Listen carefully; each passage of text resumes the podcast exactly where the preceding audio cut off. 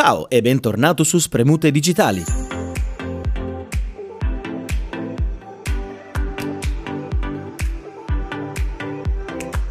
Dimmi la verità, vuoi sentire ancora parlare di Customer Success, vero?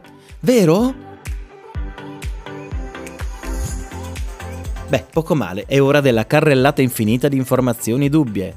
Insomma, ricordiamoci, nelle vendite il Customer Success può dare il meglio di sé perché può essere proattivo. Perché questo? Per provare a capirlo bisogna scavare su come si sviluppano le strategie in organizzazione. Cosa deve fare il team del Customer Success in azienda?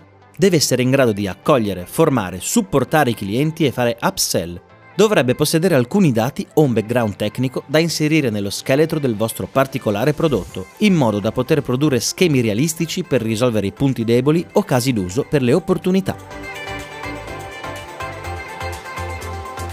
Sono sostanzialmente i glue guys, o girls o altro, ma non importa il genere all'effettiva definizione di questo ruolo.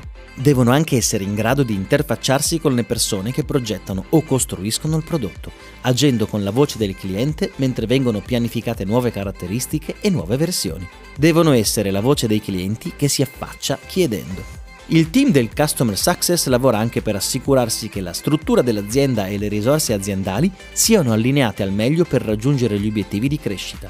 E in funzione di tutto questo devono vendere. E per vendere c'è bisogno di dati. Al team del Customer Success servono una carrellata di dati inimmaginabile su tutti i parametri menzionati fino ad adesso. Più si passa dalla strategia casareccia delle start-up a dei modelli più strutturati, ma soprattutto meno economici in termini di dati, che quindi pesano di più sullo sviluppo della strategia, non trarne vantaggio non solo sarebbe stupido ma anche lesivo perché graverebbe sull'azienda stessa. Insomma, le strategie devono diventare data driven. Ed ecco che abbiamo un consolidarsi del successo.